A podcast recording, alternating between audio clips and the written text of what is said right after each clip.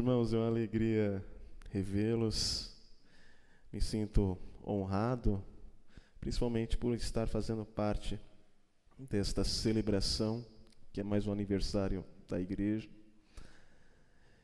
e saber que o Senhor os tem ajudado, os tem guardado, principalmente nestes dias de adversidades. Como o reverendo Judásio já havia dito, estou acompanhado da minha noiva, Isabela, que está ali no canto. E este é meu último domingo como noivo. No dia 15, agora no sábado, Deus permitindo, nós iremos nos casar. Graças a Deus por isso, conto com as orações dos irmãos e peço a você neste momento que abra a sua Bíblia em 1 Samuel, 1 Samuel, capítulo 17. Nós vamos ler do versículo 31 ao versículo 54. Ainda que em alguns momentos eu retorne para alguns versículos anteriores ao versículo 31 para contextualizar esta passagem que é conhecida no entanto, quando nós achamos que conhecemos muito, nos fechamos a conhecer mais e por vezes abraçamos interpretações populares, é? que já estamos acostumados. Vamos ler o texto, por gentileza, acompanhe esta leitura. Ouvidas as palavras que Davi falara, anunciaram-nos anunciaram-nas a Saul, que mandou chamá-lo. Davi disse a Saul: Não desfaleça o coração de ninguém por causa dele. Teu servo irá e pelejará contra o filisteu. Porém Saul disse a Davi: Contra o filisteu não poderás ir para a peleja com ele, pois tu, pois tu és ainda moço e ele guerreiro desde a sua mocidade. Respondeu Davi a Saul: Teu servo apacentava as ovelhas de seu pai, quando veio um leão ou um urso e tomou um cordeiro do rebanho. Eu saí após ele e o feri, e livrei o cordeiro da sua boca. Levantando-se ele contra mim, agarrei-o pela barba e o feri e o matei. O teu servo matou tanto o leão como o urso.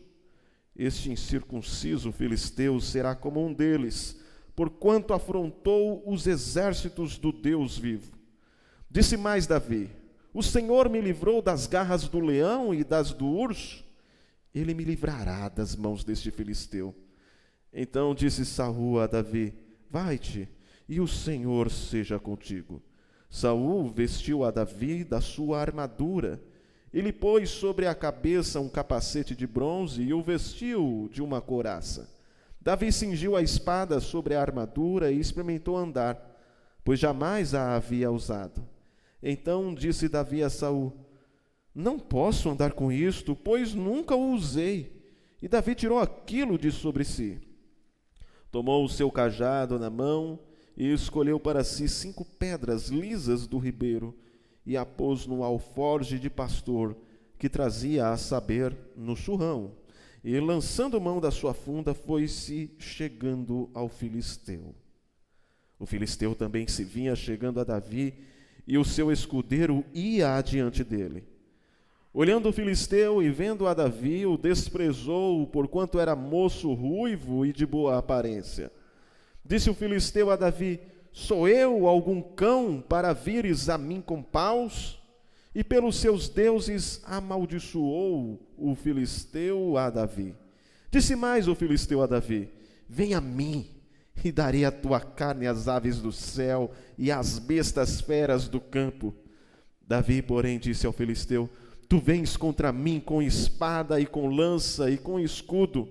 Eu, porém, vou contra ti em nome do Senhor dos exércitos, o Deus dos exércitos de Israel a quem tens afrontado. Hoje mesmo o Senhor te entregará nas minhas mãos. Ferir-te-ei, tirar-te-ei a cabeça e os cadáveres do arraial dos filisteus darei hoje mesmo as aves dos céus e as bestas feras da terra, e toda a terra saberá que há Deus em Israel. Saberá toda esta multidão que o Senhor salva, não com espada, nem com lança, porque do Senhor é a guerra, e ele vos entregará nas nossas mãos. Sucedeu que, dispondo-se o filisteu a encontrar-se com Davi, este se apressou e, deixando as suas fileiras, correu de encontro ao filisteu. Davi meteu a mão no alforge e tomou dali uma pedra e, com a funda, lhe atirou e feriu o filisteu na testa.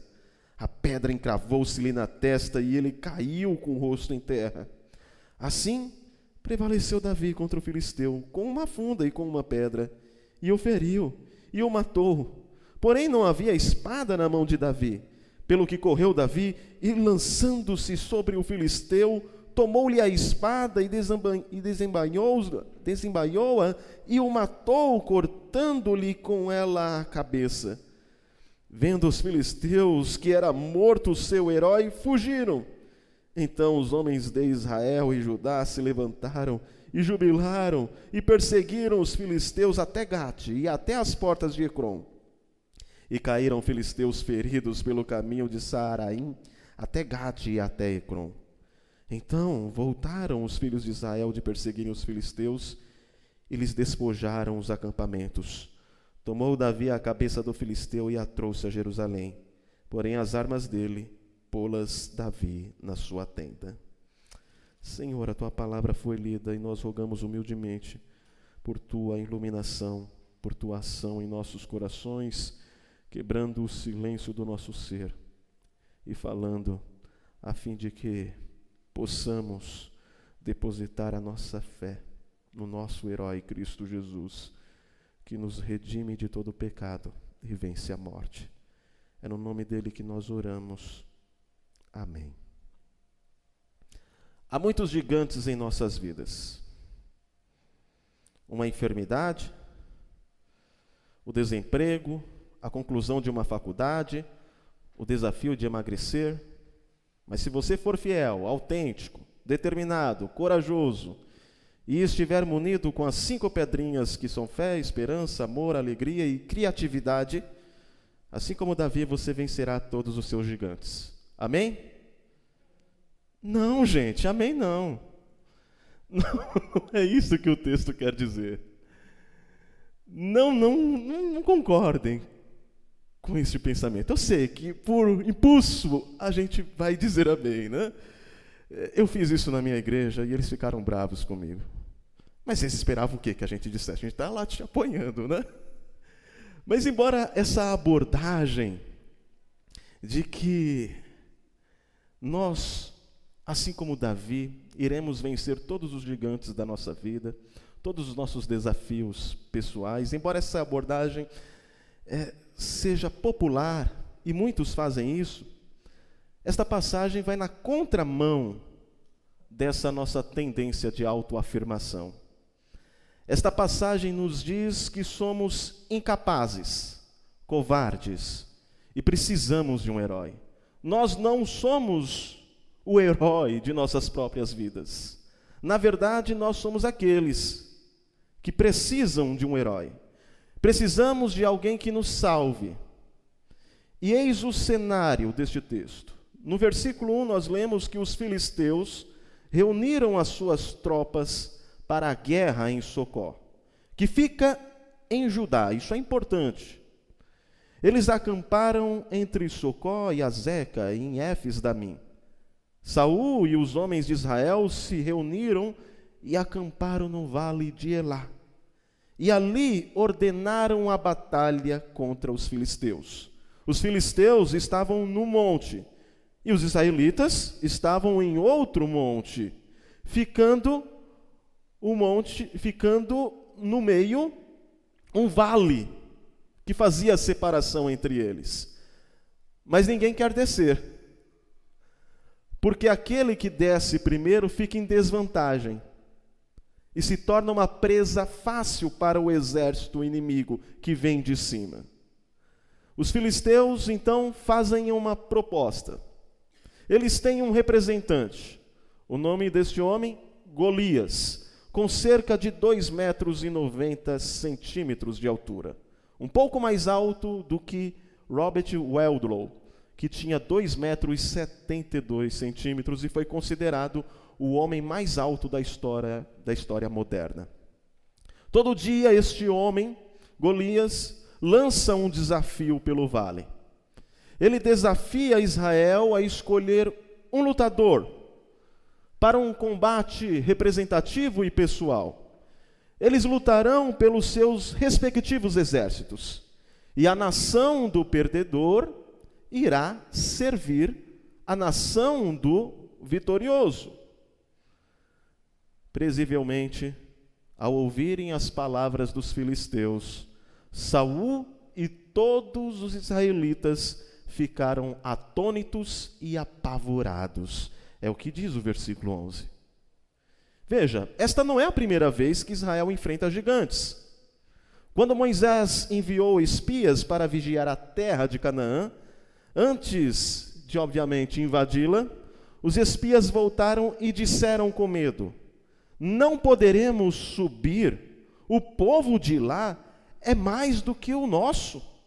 Nessa terra há homens grandes, há homens de grande estatura. Vimos ali gigantes, os filhos de Anak. Os filhos de Anak, que são descendentes de gigantes.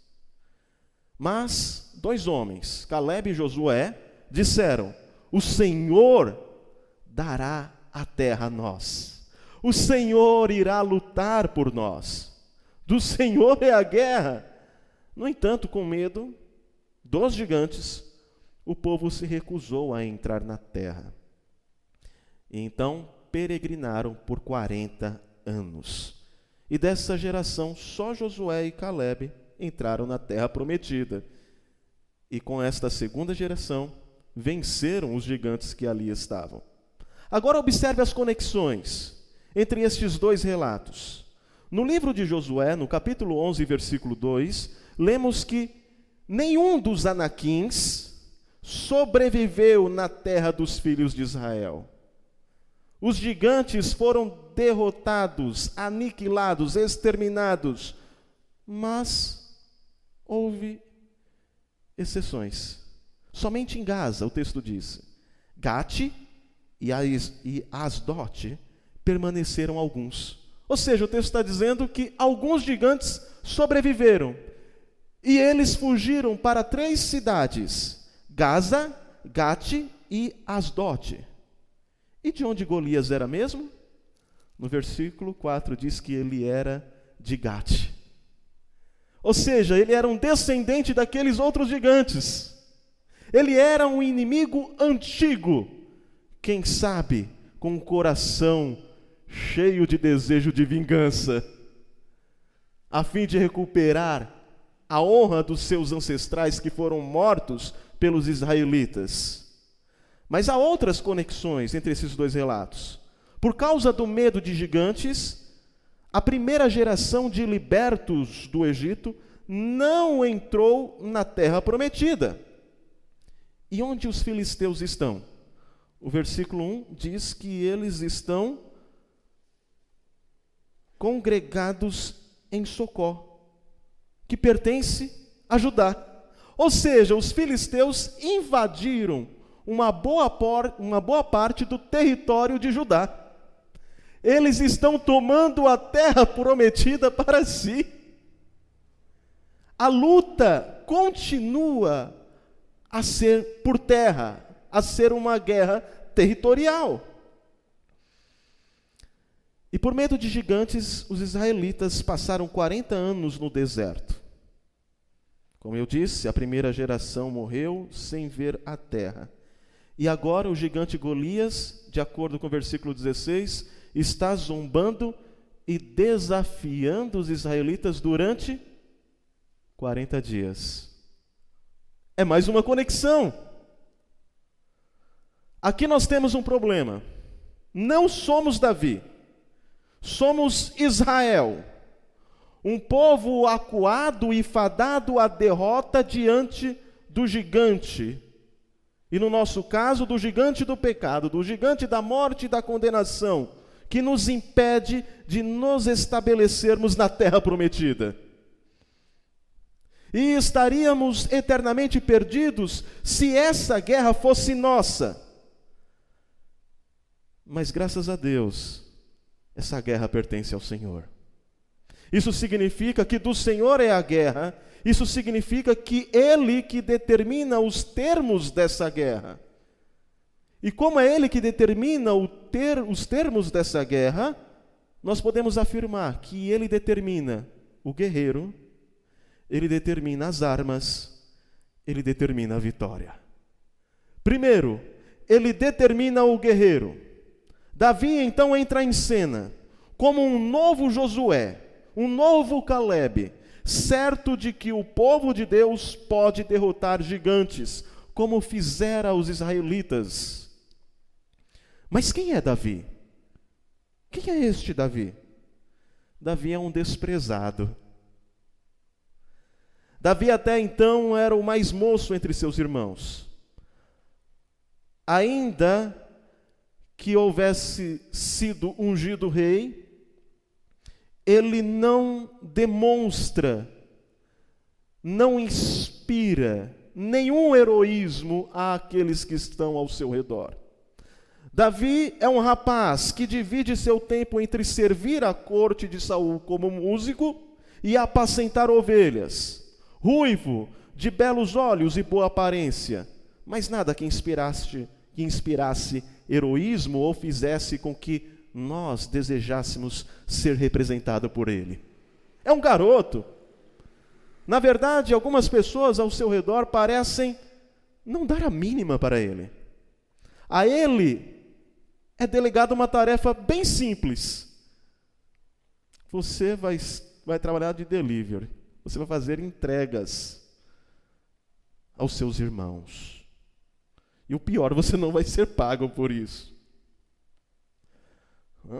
Versículo 17 ao 18, nós lemos: Disse Jessé a Davi, seu filho: Leva, peço-te para teus irmãos, um efa deste trigo tostado e estes dez pães, e corre a levá-los ao acampamento a teus irmãos. Porém, estes dez queijos, leva-os ao comandante de mil, e visitarás teus irmãos, a ver se vão bem, e trarás uma prova de como passam. De acordo com alguns estudiosos, com base nesse versículo 18, Davi era mineiro, né? Leva dez queijos. Ele tem uma tarefa bem simples: ver como os irmãos estão, levar alimento, um lanche para eles. E ele vai e faz essa tarefa simples. Quando Davi, no entanto, chega àquele local, onde os filisteus e israelitas estão acampados em montes diferentes e no meio do vale. Ele começa a perceber o que está acontecendo. Versículo 20 nós lemos: Davi, pois, no dia seguinte se levantou de madrugada, deixou as ovelhas com um guarda, carregou-se e partiu como Gessé lhe ordenara. Chegou ao acampamento, quando já as tropas saíam para formar-se em ordem de batalha e a gritos chamavam a peleja. Os israelitas e filisteus se puseram em ordem, fileira contra fileira. Davi, deixando o que trouxera aos cuidados do guarda da bagagem, correu à batalha e, chegando, perguntou aos seus irmãos se estavam bem. Estando Davi ainda a falar com eles, eis que vinha subindo do exército dos filisteus o duelista, cujo nome era Golias, o filisteu de Gate e falou as mesmas coisas que antes falava, e Davi o ouviu. E ele começa a questionar. Davi pergunta: Mas o que está acontecendo? Como não há ninguém para guerrear com este homem? Quais são as recompensas que serão dadas ao vitorioso? E enquanto ele pergunta, Eliabe, o seu irmão, reage. Versículo 28. Ouvindo Eliabe, seu irmão mais velho, falar àqueles homens, acendeu-se-lhe a ira contra Davi e disse: Por que desceste aqui? E agora perceba o menosprezo. E a quem deixaste aquelas poucas ovelhas no deserto? Não basta ser pastorzinho. É um pastorzinho de poucas ovelhas. Estão percebendo aqui o desprezo de Eliabe, o seu irmão? Eliabe também coloca em dúvida as motivações de Davi. Bem conheço sua presunção e sua maldade. Você veio ver a guerra. Você veio ver sangue. E Davi irá demonstrar que esse tipo de afronta era recorrente. Porque no versículo 29 ele diz: O que eu fiz agora? De novo? Você não para de me humilhar, de me desprezar. Este é Davi. A ele é dada a tarefa simples. E ele é desprezado, a começar por aqueles que são da sua família. Mas Davi continua a perguntar a respeito da recompensa. A recompensa parece ser boa demais. O rei cobrirá de riquezas o vencedor, lhe dará a sua filha em casamento e isentará de impostos a família do vencedor. Ele começa a querer saber mais disso. E Saul fica sabendo. Saul quer conhecer. E aí ele vai ver Davi. Saul parece ser mais dócil aqui mas por boas razões ou por razões óbvias, parece não ver em Davi muita esperança. E no versículo 32, Saul diz a ele: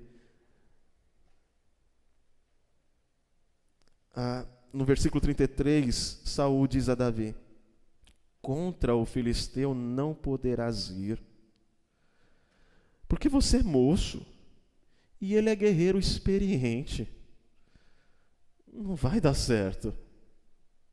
Você será um alvo, um alvo fácil na mão desse filisteu. Saul subestima Davi. Ele de alguma forma o despreza, e é interessante ver nos últimos versículos deste capítulo que nós não lemos que Saul ele antes tinha mandado saber, ele já conhecia Davi, mas agora ele pede mais informações. Pergunta para que as pessoas, para que Abner descubra quem é a família de Davi. A ideia aqui é, vai descobrir, porque eu não vou esperar ele voltar da guerra. Ele não volta. Porque se ele confiasse que Davi voltasse, fala, não, quando ele voltar, vitorioso, eu pergunto para ele. Mas ele fala, ah, Abner, vai saber quem, de quem é a família desse rapaz aí. Vamos, vamos ter maiores informações a respeito dele. Saul não bota fé alguma em Davi nós não colocaríamos fé alguma nele. Mas é o desprezado que é incrivelmente o corajoso. Seus irmãos o desprezam, mas não tem a sua coragem. Saul subestima Davi, mas não tem a sua iniciativa. Imagine o alto e no entanto praticamente derrotado rei Saul. Diante desse menino pastor, jovem e pequeno, que diz a ele: Não desanime. Diz o menor dos homens: Não desanime, rei. Teu servo irá lutar contra esse gigante. E qual é a causa da coragem e disposição de Davi? Ele apresenta suas credenciais. Ele fala que venceu um urso e um leão quando esses tentavam atacar e, e, e tomar as ovelhas. Mas observe, Davi ele está contando uma história, mas a base da confiança de Davi não está nesta experiência, mas sim na certeza que a causa de sua vitória em relação ao urso e o leão era Deus é, que, é o que ele diz no versículo 37. O Senhor, Yahvé, me livrou das garras do leão e das do urso. Eis a base da confiança e da disposição de Davi. O Senhor que me livrou das garras do leão e das do urso, me livrará das mãos deste filisteu. o desprezado que confia em Deus, pede para tornar-se o representante de Israel. E lembre-se, Davi já havia sido ungido. Davi é o ungido, o Messias de Israel. Aquele que recebeu a unção, que era símbolo do Espírito, e agora o ungido, o Messias de Israel, se apresenta como o seu defensor. Meus irmãos, eu acho que você já começa a entender. Esta história nos conta a história de um herói que, assim como Davi, era desprezado, mas foi, um, mas foi ungido pelo seu pai para ser representante e herói de seu povo. Nós estávamos às margens da terra prometida, impedidos de possuí-la, apavorados diante do gigante da condenação, mas Deus determinou um herói. Como Davi, ele foi desprezado pelos seus irmãos. João 7, versículo 5 diz que nem seus irmãos criam nele, em Jesus. Ele foi subestimado pelos homens. A Bíblia diz que ele seria como um de quem os homens escondem o rosto, desprezado, e dele não fizemos caso. Isaías 53, versículo 3. E em sua mais importante batalha, este herói foi confrontado com as profundas dores do inferno por vir. Mas este herói desprezado confiou em Deus Pai ao dizer: Todavia seja feita a tua vontade. Face ao gigante da morte, lembremos que do Senhor é a guerra.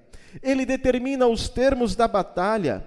Ele determina um herói que nos representa, um herói que é desprezado, mas que confia em Deus. E através deste herói nós temos libertação. Do Senhor é a guerra, ele determina o herói, bem como também as armas. As armas e escudos, e até mesmo a armadura, obviamente, são essenciais numa batalha. Saul sabe disso e Golias também. Nisso os dois são parecidos. Ambos estão bem equipados. Os primeiros versículos do capítulo 17 dá detalhes da armadura e do equipamento de Golias.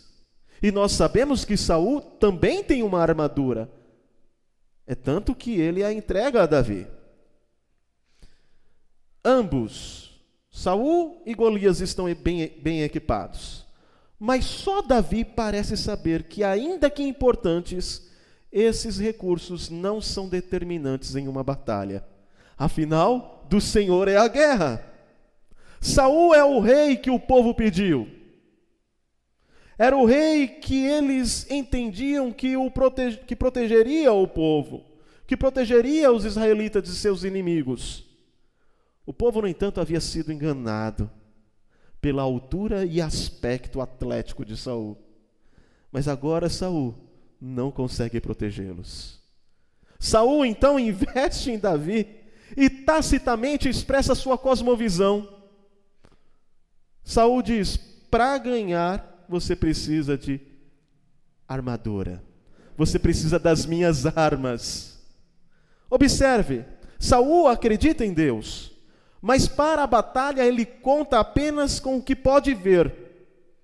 A armadura de Saul revela que ele é um rei como os das nações. E era isso que o povo queria. O povo queria um rei assim como outras nações. A ideia era que era a, a mesma coisa. Eles não queriam um rei conforme Deus havia determinado através de Moisés lá em Deuteronômio, um rei da aliança. Não, eles queriam um rei como todas as outras nações. E Saul é um rei como todas as outras nações. E como um rei igual, semelhante a todas as outras nações, ele confia não no Deus da aliança, mas naquilo que ele pode ver, na sua armadura. no seu equipamento. A armadura de Saul revela que ele é um rei como os das nações e que ele compartilha da mesma perspectiva de Golias. Ele acredita que o poder está em armaduras, armas e experiência.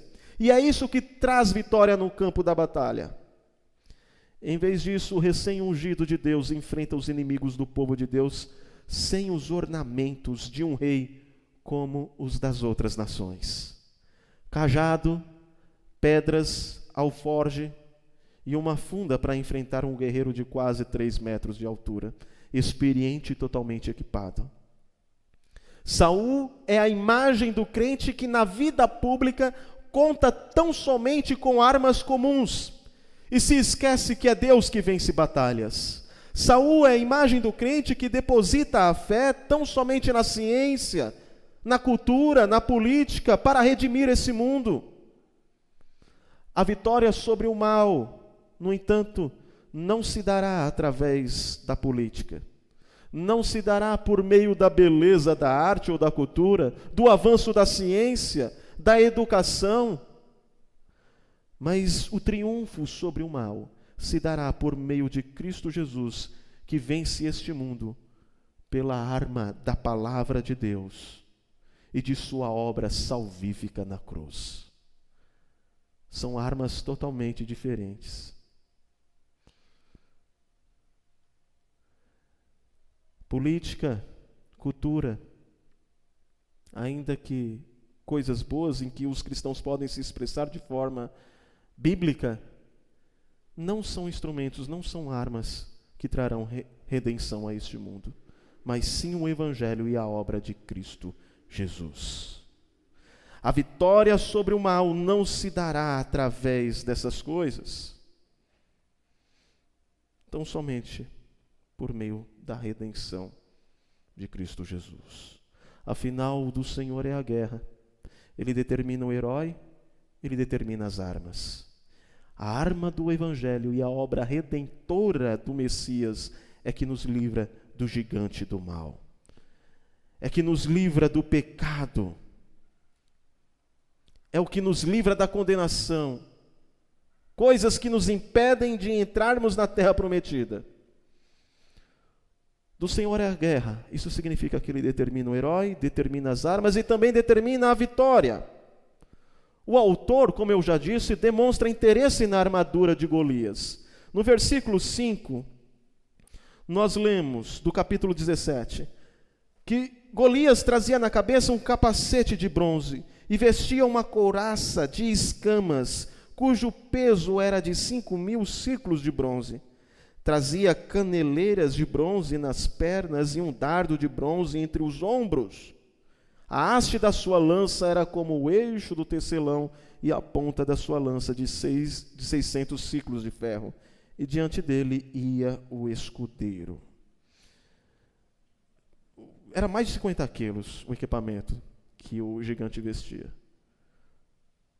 Tem adulto que não tem tudo isso, né? De quilos. Ele praticamente vestiu uma pessoa. Mas repare, essa armadura é importante. Os equipamentos são importantes. Mas não somente por ser mais uma evidência, uma evidência do grande porte deste guerreiro. Mas há um detalhe no que foi descrito aqui somos informados que Golias veste uma couraça de escamas. Literalmente, no hebraico, é ele veste escamas. Só isso. Os tradutores entenderam que isso se referia a uma couraça, mas no hebraico é ele veste escamas. Golias não é simplesmente um gigante. Golias se parece, ou melhor, lembra um animal. E não é peixe. É um animal que vaga, que rasteja sobre a terra. Golias é um gigante, mas é também uma serpente. E lembre-se, Golias é um antigo inimigo de Israel, representando um inimigo ainda mais antigo do povo de Deus a serpente maligna. No deserto, Israel havia sido derrotado por seu medo de gigantes, dos anaquins, e por isso passou 40 anos vagando no deserto. Agora, durante 40 dias, um dos descendentes de Anaquins está em uma parte do território que pertencia aos israelitas. Um gigante vestido de serpente impedindo o estabelecimento do povo de Deus na terra prometida. Então, Deus determina um herói desprezado que confia no Senhor, sem escudo, armas convencionais e armaduras o gigante reage, versículo 43. Sou eu algum cão para vires a mim com paus? E pelos seus deuses amaldiçoou o filisteu a Davi. Disse mais o filisteu a Davi: Vem a mim, e darei a tua carne às aves do céu e às bestas feras do campo. E então o herói, desprezado que confia em Deus, que enfrentam uma serpente gigante e responde: Tu vens contra mim com espada e com lança e com escudo. Eu, porém, vou contra ti em nome do Senhor dos exércitos, o Deus dos exércitos de Israel, a quem tens afrontado.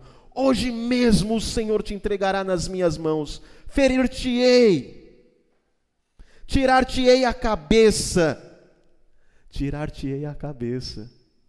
Isso é importante também. E entregarei as aves dos céus e as bestas feras da terra, e toda a terra saberá que há Deus em Israel. Olhamos ainda mais para o passado e lembramos da maldição dada à serpente. Porém, inimizade entre você e a mulher, entre a sua descendência e o descendente dela e o descendente da mulher te ferirá a cabeça, enquanto você lhe ferirá o calcanhar. Davi esmaga a serpente e rebaixa o gigante. E aí se cumpre aquilo que Ana, no capítulo 2 de Samuel, tinha dito: O Senhor rebaixa, o Senhor exalta. Saul, o rei que é mais alto do que qualquer pessoa de Israel, está sendo rebaixado. Eliabe, o irmão alto, fica desconcertado. O gigante cai. E o ensino do capítulo 16 reverbera: não julguem a aparência. Porque lá no capítulo 16, Samuel quer escolher os irmãos mais atléticos. E Deus diz para Samuel: né, Samuel queria escolher os, aquele aparência de heróis. Não olhe para a aparência, Samuel. O homem vê a aparência, o Senhor olha o coração. Deus faz grandes coisas em contextos improváveis. E depois de olharmos para trás, olhemos à frente dos relatos ocorridos nesse capítulo e vemos que Davi é, na verdade, o protótipo de Jesus. Jesus foi ungido pelo Espírito levado ao deserto, lá ficou por 40 dias para enfrentar a antiga serpente e saiu do deserto vitorioso. E quando entrou na sinagoga, leu: O Espírito de Deus está sobre mim, eu sou ungido. Esta profecia acaba de se cumprir. A ideia aqui em Samuel é: que aquele que há de, de representar o povo de Israel deve ser um vencedor de serpentes. A primeira batalha de Saul é contra o rei Naas, que significa serpente. Para ser um representante de Israel, tem que ser um vencedor de serpentes. E agora Davi é ungido.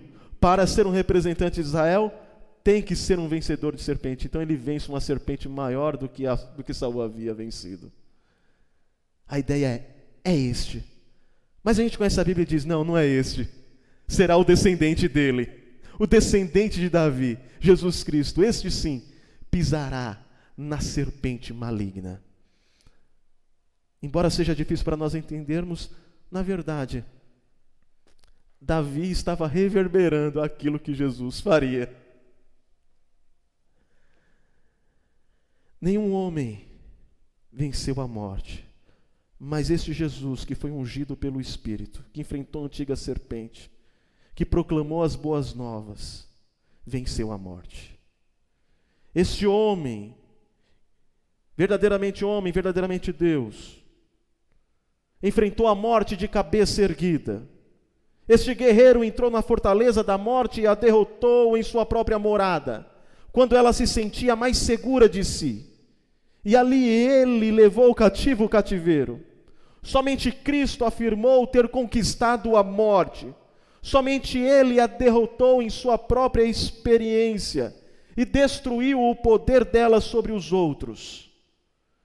Eu gosto muito do livro do título do livro do John Owen: A Morte da Morte na Morte de Cristo. Quando Jesus morreu, ele matou a morte. Ele a venceu, ele triunfou. Por isso ele pode declarar: Eu sou a ressurreição e a vida, e aquele que crê em mim, ainda que morra, viverá.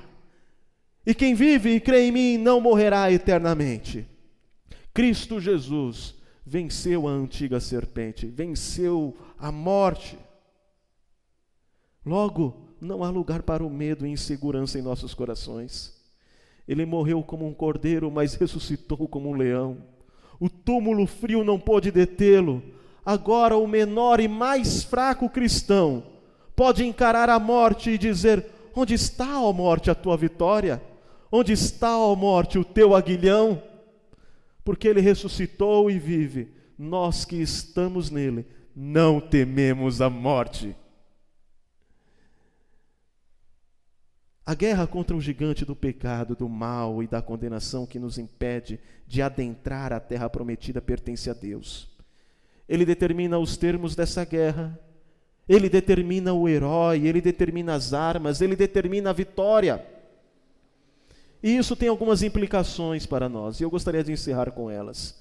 Primeiro, para nós como igreja, a verdade de que é Deus que capacita seus chamados para a sua boa obra deveria nos fazer repensar sobre os nossos critérios mundanos de avaliação de líderes, de liderança, e, e também fazer com que nós avaliemos as nossas preferências por líderes performáticos.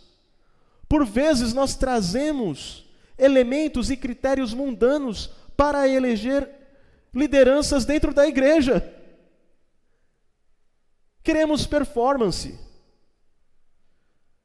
Queremos ver nos líderes eclesiásticos as mesmas características de pessoas lá fora. Nos esquecemos que é Deus que capacita os seus escolhidos. O reverendo Ronaldo Lidório conta que foi ao Amazonas na intenção de evangelizar uma determinada região e encontrou um senhor da igreja da Assembleia de Deus e aquele senhor ficou muito animado. Reverendo Judásio deve lembrar essa história, né? Ele sempre conta, o reverendo Lidório, né? E, e, e aquele senhor viu o, o, o reverendo Lidório e falou assim: mulher, saiu contando para a esposa, finalmente chegou um missionário de verdade. Agora sim, graças a Deus por isso. E ele, muito feliz, começou a apresentar a região ao reverendo Ronaldo Lidório e também às pessoas que haviam se convertido. E o reverendo Ronaldo viu que era muita gente e falou: Mas como essa pessoa se converteu ao Senhor?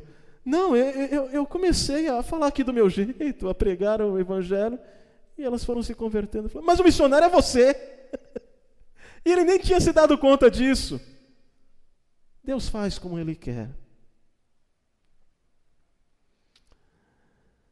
Por vezes, as nossas escolhas de líderes performáticos na igreja expressam, na verdade, o nosso orgulho.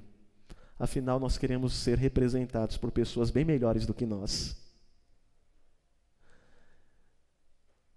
Isso é expressão da nossa vaidade. E nos lembra que nós estamos julgando conforme as aparências. Mas há uma aplicação um tanto mais pessoal. Diferentemente do que vemos nos filmes, você não é o seu próprio herói. Você não pode superar todas as dificuldades, transpor todos os obstáculos. O pecado, a morte e principalmente a ira de Deus são gigantes que não podemos superar. Mas o Evangelho é a boa notícia que um herói enfrentou tudo isso no vale e triunfou. E isso nos faz com que tenhamos esperança, significado existencial, sentido. Isso nos dá descanso. Ele já venceu as batalhas que nós não venceríamos. Nós estamos seguros. Há aqui uma aplicação para a missão. Há uma mensagem para o mundo. A mensagem é que o triunfo do mal não virá por meio da cultura, política ou ciência, mas por meio do desprezado, que se utiliza das armas do evangelho e de sua própria obra salvífica. É nele que temos a vitória sobre a antiga serpente. E por causa de seu triunfo, podemos nos estabelecer na terra prometida, livres do pecado, da condenação e do mal. Meu amado, minha amada, eu não vim dizer que Deus dará vitórias para vocês, mas apenas lembrá-los que em Cristo vocês já têm a vitória. Nele somos mais que vencedores, e é nele que a nossa alma descansa. Amém.